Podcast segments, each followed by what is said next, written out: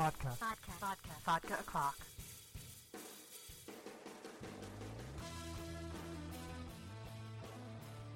Hey everyone, it's Amber Love, and um, this is going to be the first panel that I recorded at New York Comic Con for this year.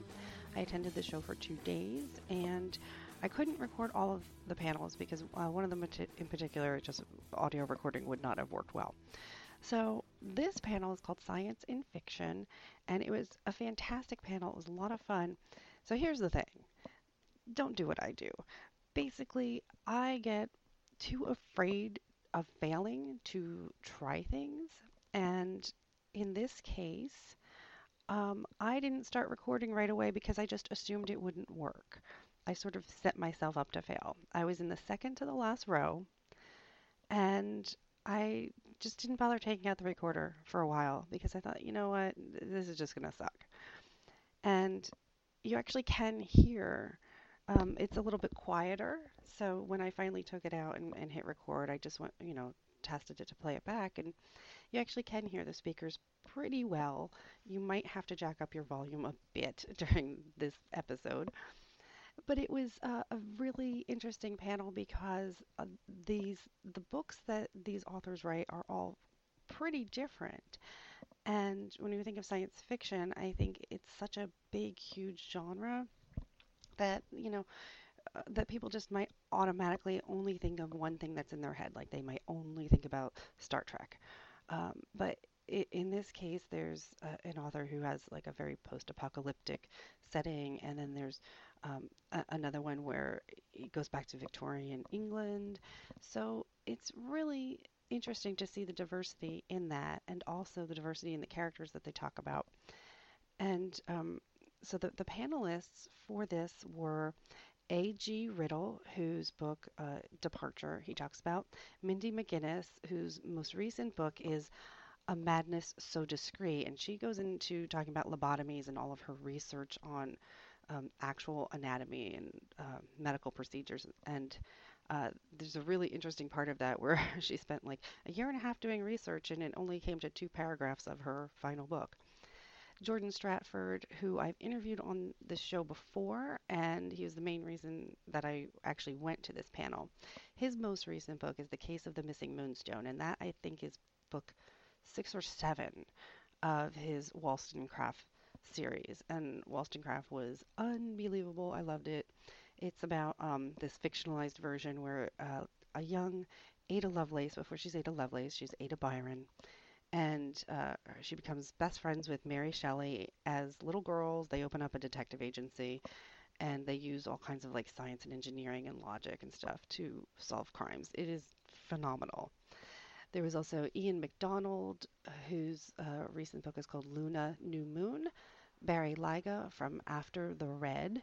And um, at one point, the moderators switched because uh, Peter Clines had the wrong time. So eventually he gets there and takes over moderating. So, um, it, like I said, the, the recording might be a little bit low, so you might have to boost this up a bit. But I loved this discussion. I will say that it was so popular that the queue to get in was massive and they had it scheduled in a small room, a very small room. So half of the people had to be turned away.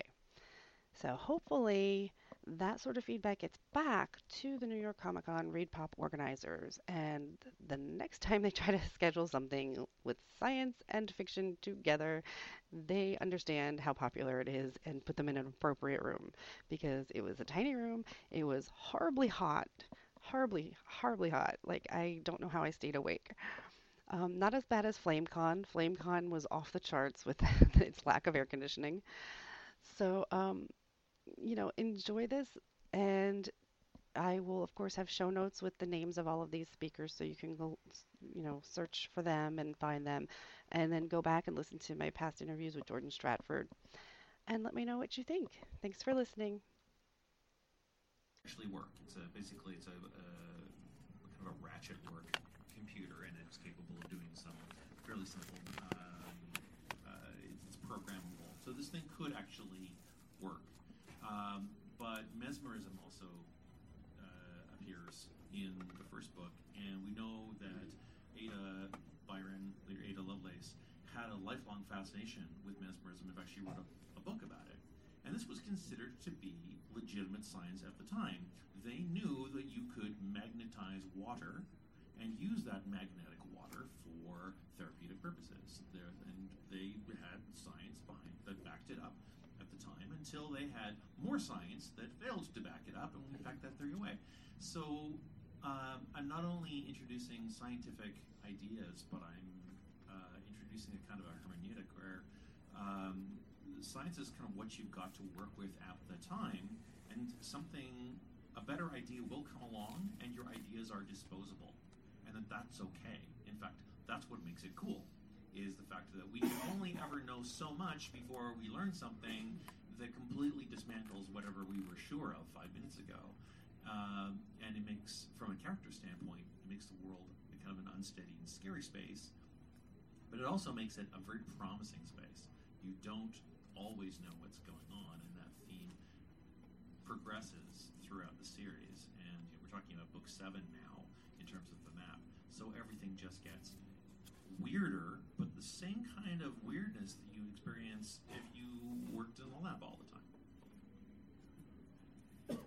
So, one of the things I've been hearing uh, from all of you is there's both a, I mean, this is true in any speculative fiction. There's that what if moment that is driving, like, how the story took place. Whether it's what if, you know, there were lobotomies in the 1800s. What if uh, there was this rain in this future that was uh, destroying everything, or like a plane crashes in the future, or whatever.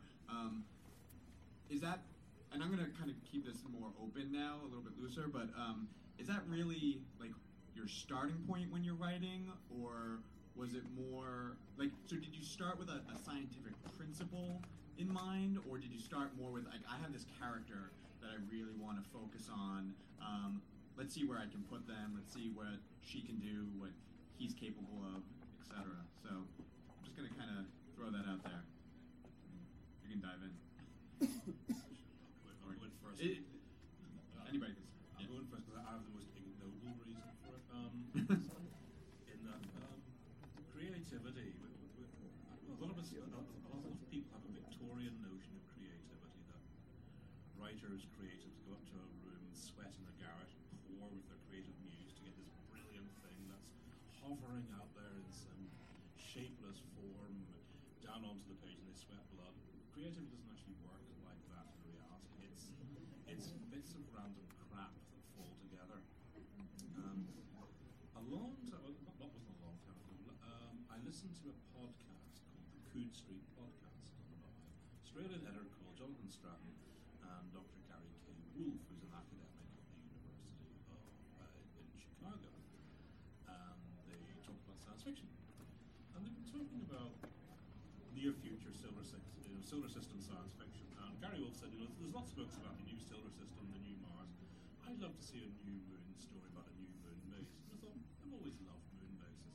And I filed that big to the corner of my mouth. And then, Did that make that yes, it sound does. when It I did it? does every time. Y- Yours doesn't. Um, I have, I have them muted.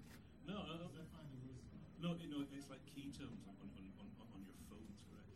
Um, and then um, a, a while back, um, my wife was watching television. And I said, What are you watching on television? I said, I'm watching the reboot of Dallas. I said, I loved Dallas. And I watched it. And it was crap. except, except for Larry Hagman, who was magnificent, because he always was magnificent. I remember thinking, and that just got me thinking, hmm, family dramas, isn't that great? You know, um, people love family dramas. It's a thing that hasn't really been done much in science fiction. We tend to go for, you know, the, uh, for either noir or thrillers, but, but uh, you know, but family dramas have a, they have a place there. And I kind of thought, and it went dink in another place in my brain. And then a few days later, I was, I was, uh, I was at the gym in a jacuzzi, and those two bits went pink went pink together, and there it was, Dallas on the moon. And it's as simple as that. Uh, creativity is it's all random crap we file away. Some people are just very good at putting those bits of random crap together and making a new thing out of it. Every everything is a mashup ultimately. Um, I have a very odd origin story for the seed that started a madness, so speak. I have an addictive personality, and that doesn't mean that people like to be around me all the time. it means that I tend to do one thing for a very long period of time and think it's the best thing that ever happened, and then I'm done. And uh, a couple of years ago, I was really into lobotomies. That was what I was into. I was reading all about lobotomies. I was fascinated by them, and I had read a biography of the doctor who was America's first lobotomist. I was reading that. I was reading *The Devil in the White City* by Erik Larson. I was reading Arthur Conan Doyle, and I was wondering. The real impetus was I was wondering what it would actually feel like to get a lobotomy because you don't have nerve endings in your brain. Your brain can't feel. So I thought, you know, barring the fact that you're punching through your occipital lobe or your temporal, you know, barring the damage to your face, I was like, you know, you wouldn't actually feel that. And I was sitting there wondering these really odd things that I wonder when I'm alone. And I looked over at my nightstand where I had The Devil in the White City, Arthur Conan Doyle, biography of an of a uh, lobotomist, and I was like, oh, if I took all those and I went and I made them one book, that would be awesome. And then I thought, oh, I'm a writer, I can do that.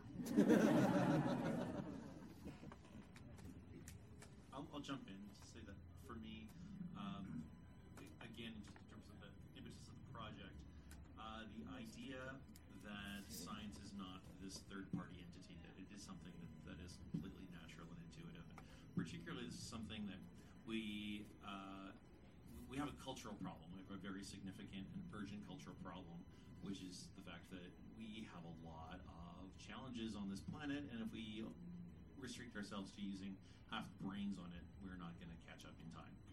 And uh, particularly in some really exciting fields, we are losing the female brain from participating in a large chunk of this problem solving. And what can I do about that as a, as a bit of a shit disturber and as a parent and as a parent of a, of a young girl? And um, so I was really looking at real world role models. Like, who are the young women who changed the world as young women through the power of their curiosity and uh, their intellect? And uh, so, in order to do that, I had to use what I call chrono banging, which is actually just an acronym, but chrono banging sounds like it involves a large wrench and more fun. So I had to kind of smash some certain things together in a timeline in order to make this uh, work as, a, as a story, as a series, and to support the, the, the character arcs because they're the things that they're tangling with. I, I think it's always about um finding out what your characters want and not giving it to them. And then after they've suffered for 200 pages, you give them a cookie for being good little characters and putting up with you for being a horrible author. And, and of course, in a series, what you have to do on the first page of the second book is take the cookie away. And you have to make them suffer for another 200 pages. So I'm such a jerk, really.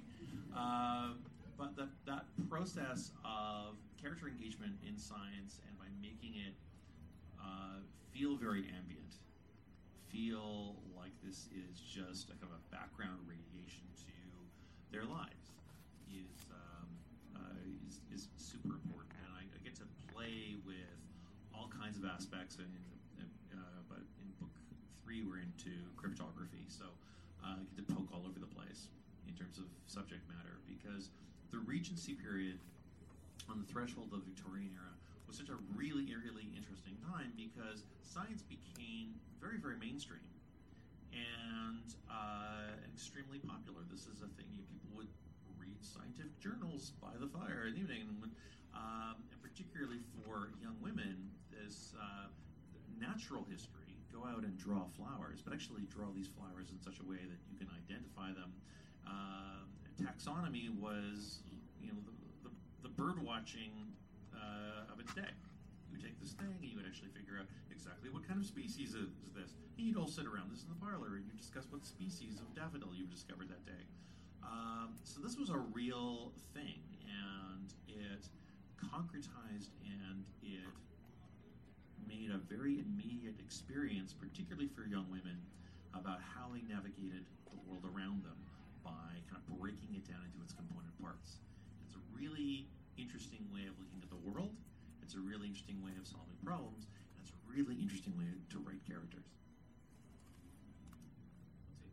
in a very weird way, this science and research um, actually led me to departure. I was working on a new trilogy, and I'd spent like a year researching this new thing, and I was really burnt out on it. I mean, I was um, spending day after day reading these journals and, and planning out this character arcs and things like that. And I was like, God, you know, I'd love to write something that would just be fun. That I could just start. I could, you know, you mentioned earlier there, you could just write and it wouldn't matter. You wouldn't have to research. You could just go and go and go. And I was like, you know, how could I do that? Well, what if a plane took off in 2015 and crash landed in the future? I can just make up whatever I want, right? And so, you know, I was researching this other series, and I was like, oh God, I'll just write this other thing because it'll be so much fun. And um, I got in a lot of trouble because, you know, departure starts out, you know, the plane crashes, and it's all about the characters and survival. And then I got to this point um, where I had to back up and basically do three or four months of research on okay, how do I make this believable? Because, you know, as a as a writer, we're obviously using the science to make the story believable and to help the readers suspend disbelief. But for me, I was like, oh man, if I got here and I was reading this, I would not buy this. You know, this has to be explained, and you've got to sell it to me with science, right? So, um, so that was cool. And I was I spent four months in Europe traveling to some of the places that the book is set in. So that was pretty cool. So, you know, I think it's you know science, and we also use you know real things from settings and, and history. I think is just as important. But uh, yeah, for me it was um, you know I think there's a balance of science and making the story fun and just wanting to write every day. So. That sounds like fun. I'll just do that. Is the deadliest thing an author can think. You get you in trouble. It does because you think this will be so easy and so much fun, and then the next thing you know, you're on page 5024, and the book is not over. Um, but uh, for me, you know, th- this was interesting because of, all- you know most of my books come about in certain ways, but this is the first time one came, literally came to me, because Peter and, and Rob, who is the, the other co-author, who was uh, Peter's producing partner at the time, they sort of came up with the general framework, and they came to me and said, "Doesn't this sound cool? You know, let, let's let's make a book." And I was like, "Well, guys, this isn't really a story. You've got a couple characters, and you've sort of got this idea for a world, but that's not a story." Maybe, maybe maybe it's a movie, but it's not a story. And uh. Aunt Mary Laggett just hit. Um, but uh, so I, I thought about it a lot, and I, and I was trying to think of ways to make it a little different from sort of other post-apocalyptic stories because I've heard there are some out there, and and what I what I hit on was, and again, it's just this serendipity that, that seems to you know that, that Ian talked about you know, I was reading at the time a book called A World Lit Only by Fire by a guy named William Manchester, which is sort of an accounting of how the Dark Ages became the Renaissance. And there's a lot of quibbles with his scholarship, and people always yell at me whenever I bring up this book. It doesn't matter if what he's saying is true or not. What matters is what it, how it clicked for me. One of the things he talks about is how you know the Dark Ages were so long that that there was no generational memory of a better time you know, if you were a poor peasant farmer, your father was a poor peasant farmer, and his father and his father, and going all the way back.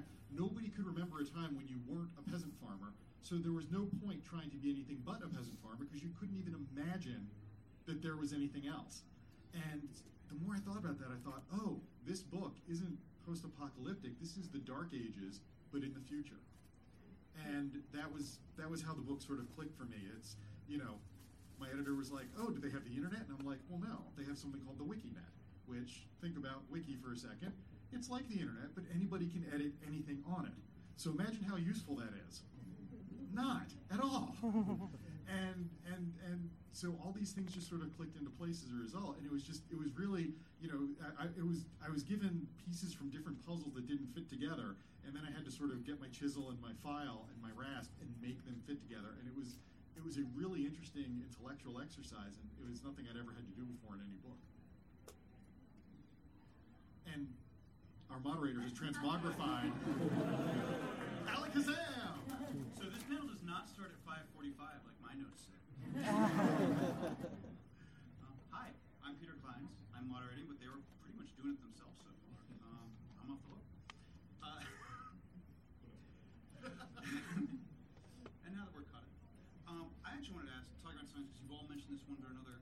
Uh, scientific research that all of us know as authors, research is very easily a black hole that you fall down and you know, one minute you're just looking to see, you know, how many joints in a cockroach leg, and three days later you're, you know, discovering a really fantastic thing about triplets.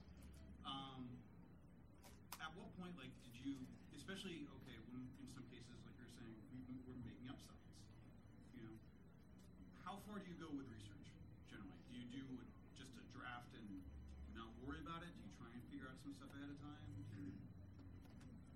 Well, I think it's really easy to over research.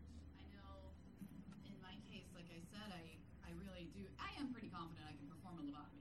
And like I said, it's not. It's if, if There'll be a it- demonstration later. Even if it went wrong, you know, if it Disappointed went there wrong, won't it be wouldn't really demonstration. matter. So I want to see this. I know. And see, I'm really proud of this. But it doesn't really require a lot of skill, is the thing. Um, but you know, I, I learned so much about lobotomies. I, I read thousands of pages about lobotomies, and also trepanning, uh, which, if you're familiar, is where you punch a hole in the skull so that the brain can swell. I'm game, by the way. Like we can do this. Oh, we can trepan? Like yeah. People do that There's a- still. Like now, they use drills. There's YouTube. a there's a penguin Yeah. party after. I think. Oh, okay great. It opens your third eye. Yes, absolutely. It's amazing. People use it all the time. Odysseus knew all about it. But yeah, it was it was totally it was a thing that people would punch holes in their skulls if they were swelling. So their brains could come out like a mushroom and sit on their head and then go back in and you wouldn't die because your blood was was uh, blocked Your was had circulation cut off. So I read surgeons' notes from the Civil War about how to trepan. I went to a Revolutionary War reenactment and talked to the guy that was pretending to be a Revolutionary War doctor and asked him to show me how to trepan. And he did it on a melon, and the woman next to me passed out. and I was videotaping, and I thought it was it was the greatest thing ever. So I did all of this. I learned all about trepanning, all about lobotomies, and then I was writing the book, and I got to the scenes where this was going to be the most critical point for me to know this information. And I wrote my scene, and I was like, "That's done," and it was two paragraphs. it was two paragraphs. And let me tell you, you could use it. Don't, but you could use it for a step by step on doing a lobotomy. But I had researched. I had put a year and a half of my life into learning so much, and I wrote two paragraphs. So you can you can really overstep. I know so much about lobotomy, so it's amazing. I'm very proud. I'm very proud. I have to use it now. I mean, that's the thing. I wrote my two paras, and I'm like, well, now what? All of her books will now have lobotomy. Yeah, they will. I'm actually writing a book titled Lobotomy because I'm like, I have to use this now. I'm not actually. I'm gonna try to get away with that in my next kids book. A lobotomy. you Yeah, can I- Go for it.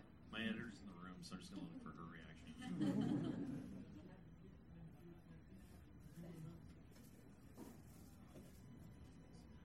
Yeah. Um, when you when you write a research-heavy throw away eighty percent of your research. You never use it unless you do the research. You won't know which eighty percent you don't need to use in the first place.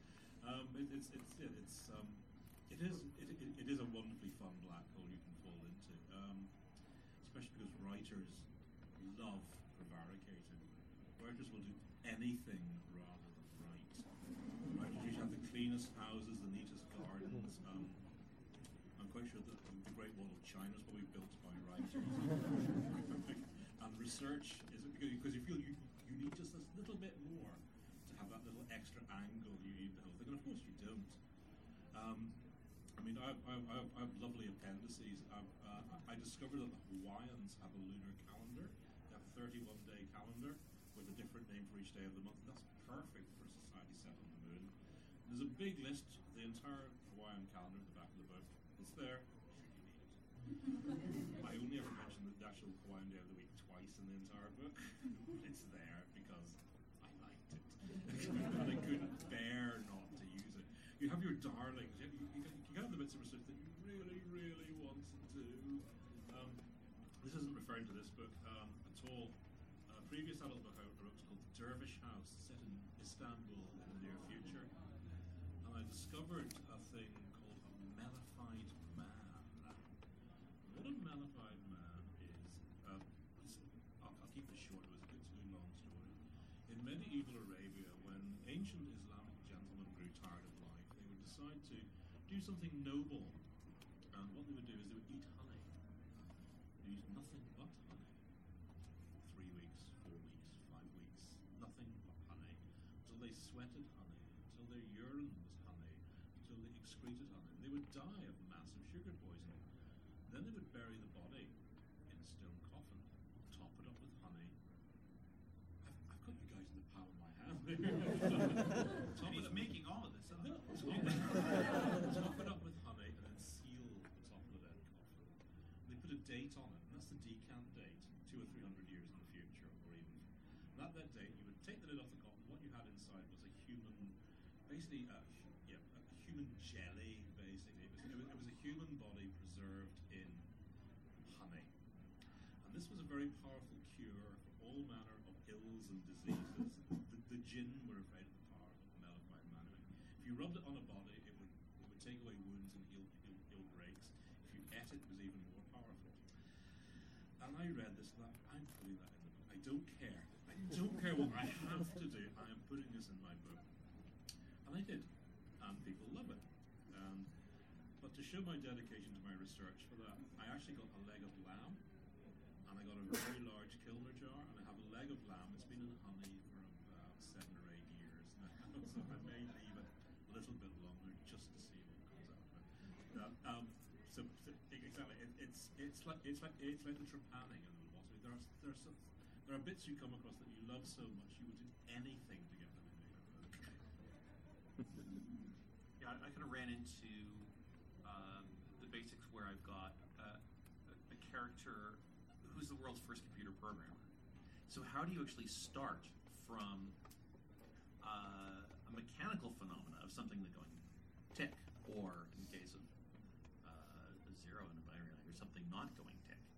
And how can you take something as abstract as an event, or the weather, or mood, physical evidence gathered as scene, or an observation, and translate that from its very initial instance into a tick or a non-tick? And what does that look like? And so I ended up having uh, you know, creating all these different models for what is the, what would be the most primitive computer that you could actually build, and I created a system where I've got spindles with holes in them, and you can either fill the hole with something, and then it turns and it ratchets, another it sets up a counter, and the thing is counted or not. But then all you're really doing is looking at something that can count more than one thing at a time, and then you have to extrapolate patterns from that. Uh, and the software for extrapolating that patterns doesn't actually exist for well past uh, even when we get well into uh, uh, uh, electronic computing and well past that. So you know, we could count data for a long time before we actually knew what the hell we were looking at. And so then to scale that back into something that can can click with the, the mind of a very bright and inquisitive 11 year old girl um, it was definitely pushing the bounds. So at some point, I just have to kind of back off and say, computer science exists. Just bear with me. It's a thing. It really, it really is a thing, and it's possible. And so it does become there's a degree of, of MacGuffining that I think you, you have to introduce in fiction. Otherwise, it's like, okay, kids, well, let's sit around the campfire. We're all going to do Comp Sci 101. and six months later, they all walk around and you know, like they're, they're they're applying for jobs at Microsoft, but they haven't finished your novel yet, and um, uh, y- you're not really doing the reader any favors at that point. So sometimes you just have to kind of go and say, "Trust me, this sounds sounds very convincing at the time." That's actually a great point. When do when do all of you find that point where okay, these things we need to have hard science, we need to have numbers, we have math, we need things we can back up, and then the soft science stuff where it's like just trust me, this works. We're we're going to reverse the polarity of the neutron flow. It'll be fine, and it'll solve everything. Since neutrons are neutral by definition, I don't know how you can reverse the polarity. But anyway, I, I mean, It's I, technical. It's very technical. Insert babble here. um, I, I've always felt like you sort of it, it, it, it, it's sort of like tricking children into getting into your van. Um, you I was never on this panel. you want to give them enough candy to get them closer, and then once they're in, that's when you slam the door, and then you don't have to worry about the candy anymore. And um, but I mean, you that, that's sort of you know you, you want to treat the reader that way. You could depose for this sometime. you know, I wrote serial killer books. I, you, know, um, you really want to. You really want to. Uh, you you, you want to. You're, you're seducing the reader. You're telling the reader, "Look at this," and the reader goes, "Oh yeah, that makes sense." And you're telling the reader, "Look at this," and they go, "That makes sense." And look at this, that makes sense. And you've backed all that stuff up, and then you go, "Now look at this," and they go, "Well, that." Yeah, okay. All those other things made sense, so I guess this makes sense too. and it's when when do you, it, it's how you make that transition, how you make that transition over. Um, and and I mean, honestly, people hate when I say this, but it really becomes it's one of those things where when you're writing, it becomes a gut feeling. I think. I don't think that there's a, a matrix or a schedule or, or or a graph or anything like that that shows you okay after four paragraphs of, of actual scientific information the reader is mentally prepared you know for, for this or is primed for this. You just go with your gut. And for me it usually becomes when i'm tired of going from my notes to the keyboard. You know it's like okay i'm tired of looking this shit up. I'm just going to go with it now and hopefully it'll work. Yeah, I think that yeah, the first draft is always kind of instincts, and there is this kind of propensity to put all the research in there because you did the work, and you know you love the research, and yeah, yeah, Yeah. I know what I'm talking about here. You got to trust me. But the um, the other thing is you get tons of emails from readers. So over time you collect so much data, and you kind of know where people stop believing in certain things. So for me, I mean, I'm a pretty young writer, and when I wrote my first novel, I spent two and a half years researching this thing, and I knew I wasn't that the story and the research was better than my writing. So I leaned more. You know, that novel was a techno thriller. It was much more science heavy because I was like, God, you know, even if they don't like the characters and the story, I mean, the science here is great. I mean, it's uh, really interesting. They may as well read it. But um, yeah, I think you know this is my fourth novel, so you know when I was writing it, it was really what story do I want to tell, and now what science do I need to have readers believe that story. Um, so definitely my research process has changed a bit. Um, it's still, I mean, you know, I got a lot of emails from readers on departure, and I kind of I learned a lot more. It's like, oh, I stopped believing here, or I believed the whole thing, or wrote the whole thing. So I think you learn with every novel. We never get it right. I think that there is a fear um, and, a, and a valid point when you are creating science that can make so much sense that it actually removes mystery from the equation and it removes um, that it, it just shatters that suspension of disbelief. I call it the midichlorian problem. Um, I wouldn't use the analogy quite of enticing children to my farm. what are you hiding why are you afraid of using that metaphor an innocent man would not be afraid of it My way of thinking of it is more like um, passing a foreign coin off at your loose change. Um, there you go. Elegant, concise, and accurate. And, um, in that, for it to, you know, you know, for it to go into the machine, it has to be of a similar size to a true coin. It has to be of a similar weight to a true coin, but it doesn't have to be a true coin. In other words, it has to be sciencey enough to be passable. Um, it has to fit with the rest of what you're passing off as real science to be to not kind of stick out like a sore thumb. So, so choose your analogies. Pedophile, small change thief. choose wisely. I didn't say anything about pedophilia. No, he just said I he don't know was what the giving kids are candy to going children. Yeah, you have no idea. Transportation. This was- I'm interested. I'm interested that that's right where you went. That's very interesting. He's a school bus driver. It's fine. um, when I was writing In a Handful of Dust, which is the second in my post-apocalyptic survival duology, there was a moment when uh, we characters ended up way out west, and I was dealing with people who do not have enough water to drink, and everyone is always saying that your the human body is 80% water, and I get very tired of cannibalism being touted as like this is the worst thing you can do. Eating people is really bad, and you know when the first time I came across it is, but you know it's like the first time I came across cannibalism when I was like 12, and I don't mean like I tried it. I mean, I mean like I read it, saw it, whatever, and I was like, wow, that's terrible. And I'm past, you know, I'm pa- the shock factor's gone. I'm like, yes, we understand cannibals. And I was tired of that. So I'm like, okay, so what if you're not eating people, but you're drinking them? Yeah, I know. I'm like, how do you get? Okay, so there's 80% of your body is water. How? How do we get that out? And so I did some googling, and I had a, so no one should ever look. I really was paranoid. I'm like, no one should ever look at the look at the history on my computer because they're gonna be like, wow. But you know, usually you do a Google search and you have four or five pages to scroll through. You have to sort out your information. I googled how do you get water out of the human body. It's like Google is like, I don't know. and I'm like, oh man. Okay, so you it's in there. You can get it out. I'm gonna play with that. So I have some a friend that is a surgeon, and I came up with a method. And I said, Lydia, would this work? She emailed me back and she said, um, yeah, technically that would work. And I was like, awesome, thanks, man. And so people, whenever when I do things, people that have read the second book, they say, Mindy, I have to ask you, where did you come up with this thing in the book with, you know, when that happens? And I said, oh, I made that up. And I came out of my head. And they were like, oh. it's way worse. It's like worse than when you start talking about vans. Yeah, they're very they're scared. It's weird. So, but would it actually work? I don't know. Um, I, I hope I'm never in a situation where I have to find out. But yeah, if supposedly, according to you know the technicals, yes, it would. We can do that after the lobotomy. Yeah, I've got all. I have lists. Patients are very cooperative at that point. Yeah, I have like a check mark, like I have lists with check mark boxes. So I mean, If you look under your seats, you'll find a number.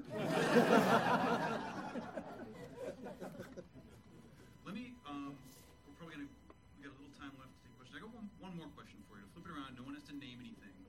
But why do you think it is? Everyone here has a really great science-based book set in the past, and the future. Um, you get other books like uh, the one that pops to mind is The Martian by Andy Weir, which, I mean, the guy has six pages on how to grow potatoes. You know, and here's another four pages on how we make water. Why is it that some writers get away with this? That we can have all our scientific stuff, and other writers have three paragraphs of exposition and they lose you right there. What do you, what do you think is the mis- or a mistake being made? I think in the case of The Martian, it comes down to voice. I really do. I mean, Mark Watney's voice, right? I mean, the opening line of that book, I'm pretty much fucked. Right, right from the opening line of that book, he's got you with an interesting character and a, and a great voice. And so, yeah, when he's, you know, describing the quite dry and boring process of growing potatoes in Martian soil, which I mean dry and boring in terms of the actual steps taken, not the fact that, holy crap, this guy just grew potatoes on Mars. Um, when he's doing that, you're, you're along for the ride because it's Mark Watney, and Mark Watney's fun, and he's thinking about Aquaman, and, you know, and, and it's interesting. And I think, I, I really think that's what it comes down to for the most part.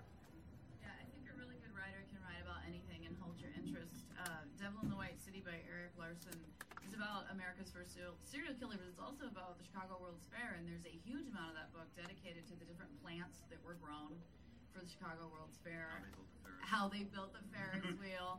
Uh, it's talking about how it's really hard to build tall buildings in Chicago because of the silt, and and you're just like, oh, and you you learn a lot, and you're fascinated, and you go and you tell people, you're like, I just read this great book about silt, and they're just like, Devil in the White City is amazing. Yeah, exactly.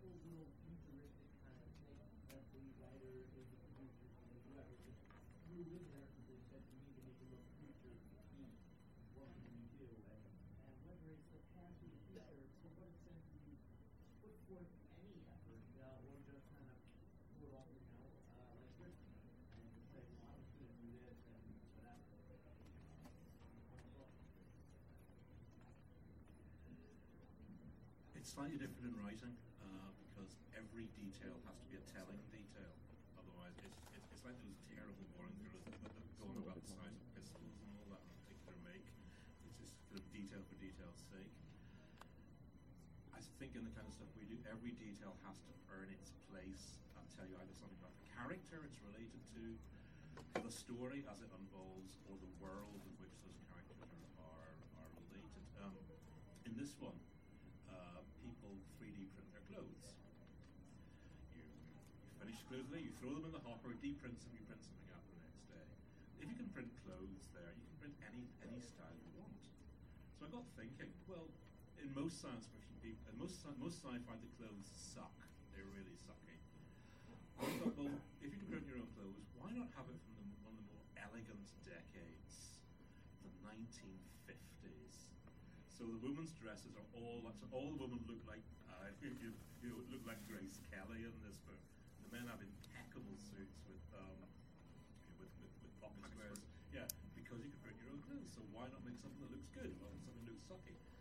tells you something about the way you know what the characters' values are. You know their their personal style and what and how the world works, all in one kind of fairly small, simple, detailed 1950s fashion.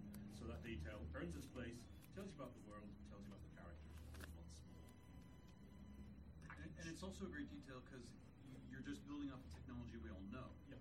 We understand, I mean, immediately what 3D printing is, even if you're using it in a whole new way we've never seen before. So, uh, there was actually right there, I think. As a fellow writer, I find that um, science becomes a device for a story, and the best stories that device becomes a character in itself. How far into a story have you gotten with, you know, an important device, an important scientific element that you use, where you found, you know what, um, this isn't going to work for me anymore. I've, I've, I've, lo- I've done my research, and it no longer i- is what I want it to be. and It's held me up. How far into a story have you gotten where you said, well, now I've really got to change this whole thing and go backtrack? Um, because again, so the, the whole point of this panel being science and story, I found that um, yeah, you can make things up in these generations, but eventually, in many cases, um, modern day science catches up with your story and makes it irrelevant. So how far have you got? And have you gone back? I, I would throw in um, your Chekhov has this wonderful bit, but that if there's a, a a gun in the first scene, the gun has to go off before the end of the play. That's the Russian playwright, not the Star Trek character. If there's a phaser in the first scene. so, uh, you know, when I crafted this book, I actually crafted this this series, and so I have all these guns lying around. I have that, that, that don't go off in the first book. You know, everybody walks past this umbrella stand or whatever it is, and and uh, then you get these little notes from editing. It's like nothing happens to un- umbrella stand, and you mention it three times, and just just wait. I have a plan for it. And it's near to the end of the second book or the end of the third book meeting. And it's like, but there, can we get rid of that umbrella stand you mentioned? It's like, just wait. So I don't write back, I just write forward. And so it's like, okay, I just need a bigger idea to encompass the thing. If I go down a, some kind of rabbit hole, um, I'll find a rabbit at the end of it. You know, that, that's it. If you paint yourself into a corner, then you just need a sledgehammer or some kind of, you know, dynamite ex machina. You, that's um, that's that's part of it. I I'm not a fan of of unwriting or going back. It's just just just grab them and go. Follow up that you've got a story that's made it to the ninth chapter out of, 2015, and you uh, introduce a new element, it changes something back, and you find yourself going back and rewriting. Or you, you can't take a sledgehammer to something when you've something and, and it affects the back, the back to it. Didn't say it had to be coherent. also, you know that's that's why there are editors. Honestly, you know, you can sometimes you just like, okay, well, I'm just balls out and I'm going to go down off this crazy direction, and you know, sometimes you can get away with it. You can actually surprise yourself by the time you get to chapter 15. You go, this actually all kind of lined up really well. It's like I planned it all out, and your editor says, "No, that didn't. That, what are you talking about?" Um, and you know, the global find replace, and 30 seconds later, the problem is solved. So. Um, it, that's not so much a part of the writing process as rewriting. I think you know, there's writing is rewriting, of course, we all know this. But um, yeah, I don't don't. I would, as advice, as much as any writer can ever give another writer advice, because you're the one who has to live with the book in your head. Um, just go forward. Don't go backwards. Just go forward. Uh, Ken, back. Thank you. Uh, if you need to fudge the science in your story, so for example, in the Martian, you need the windstorm on Mars, never mind that the air has really been there. Uh, if you need to fudge the science, how do you combine that with a really hard, really well researched science? Do you want it to be as smooth as possible, or do you ever feel, you know, apologetic for having to put in a few fibs to make the story work? I, I normally I'm lying through the whole book. I mean, none of this ever happened personally. So if I have to lie mo- more about one thing, it doesn't really change it for me. Um, honestly, if I've done it right, you should be able to spot the lie. Yeah. So Yeah, I tend to think of it as, as like as like skating over thin ice. You know, if, if you know there's thin ice under your plot or your science, if you go fast enough, you'll get over it. Okay. so kind of yeah, take it at speed and, and yeah, and, and, and, just, and just have a bit of chutzpah about it, really. Well, and at the end of the day, we are we obviously we want to put as much research as possible. We are writing fiction. We are writing stories about things that never happened to people that don't exist. So if we have to lie a little bit, I mean, yes, definitely. You just go for it and and just push past that. and recognize that there's always going to be at least one reader who knows more about the topic than you and is very happy to tell you what a screw up you are. and realize, seriously, it doesn't matter. That book's just not for that person. Like, you know, we all have areas that we know very well. And if you re- read a novel set in that area, in that milieu, and you read it and you found something that just was completely false and just didn't work for you and pulled you out of the book and killed the book for you, that book's just not for you. You know? We all have the right to read books that we enjoy. We don't have the right to have every book be one that we enjoy. So put down the book and go read something that's not going to make you pull your hair out. Um, you're going to get readers like that, and oh well. There, there's nothing you can do about it, un- unless you're just going to write a very dry recitation of fact. Even then, somebody will complain about it. I've only had one complaint uh, about about factual errors in my book. It was an old fantasy book I wrote years ago in the 1990s, and it was um, the, and it was a typewritten letter, and it was to do with tractors. the whole thing, and I mentioned a particular brand of Massey Ferguson tractor in the year 1931. And saying, think you'll find that this version of the Massey Ferguson was not available until 1933, which was only one. Clearly, your book ta- takes place in an alternate universe where that tractor was available two years earlier. How much candy do you have to offer the kids to get into your tractor before you lobotomize them? in the back over there. Um, I had a question about uh, resources. So, like, what sources do you like to use or have found? Anything from like Google to Civil War reenactments, you were saying, or wh- how do you find these, or what things, do, sources do you find interesting or fun to use? Just about anything. I mean, uh, everyone is a resource for something. And pretty much you have a conversation with someone and you're going to learn something new. And you find people or things, books, reenactments, anything near you. Uh, obviously, Google brings everything nearer to us, but the internet is very important. But again, wha- I always double check anything that I find on the internet. I'm also a librarian, so I'm never going to just be like, oh, Wikipedia said, so it's cool. so, you know, I double check everything and I, I have to have things definitely be as accurate as possible, but there are resources everywhere. Um, I can't, it, just having a conversation with someone can spring an entire novel. Everything is a resource, I, I feel. I write for 11 year old girls. They all have superpowers. And if you sit down and you ask 20 random questions from an 11 year old girl, I guarantee she will blow your minds off so far there will be skull fragments on the ceiling. They are just amazing little humans, and they look at the world in this incredible way that will just completely upset any kind of uh, operating set you enter the conversation with. But this book, just one tool, Google Moon. Amazing. Uh, I think we have time for one last question. If it's a quick question, right in the front.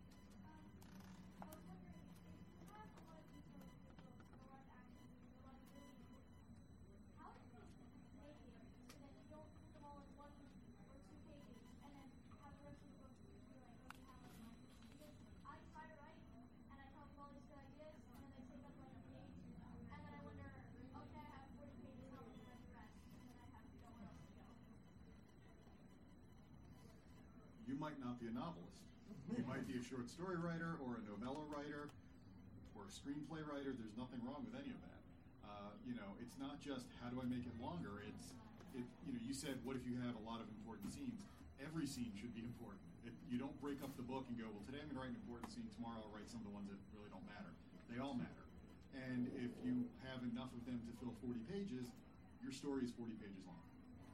And that's great. There's nothing wrong with. Don't beat yourself up. Don't go, but it's supposed to be 300. No, it's supposed to be exactly as long as it's supposed to be. It's like my high school Spanish teacher used to say when we would say, How long do our essays have to be? She would say, Make it like a skirt, long enough to cover the topic, but short enough to be interesting.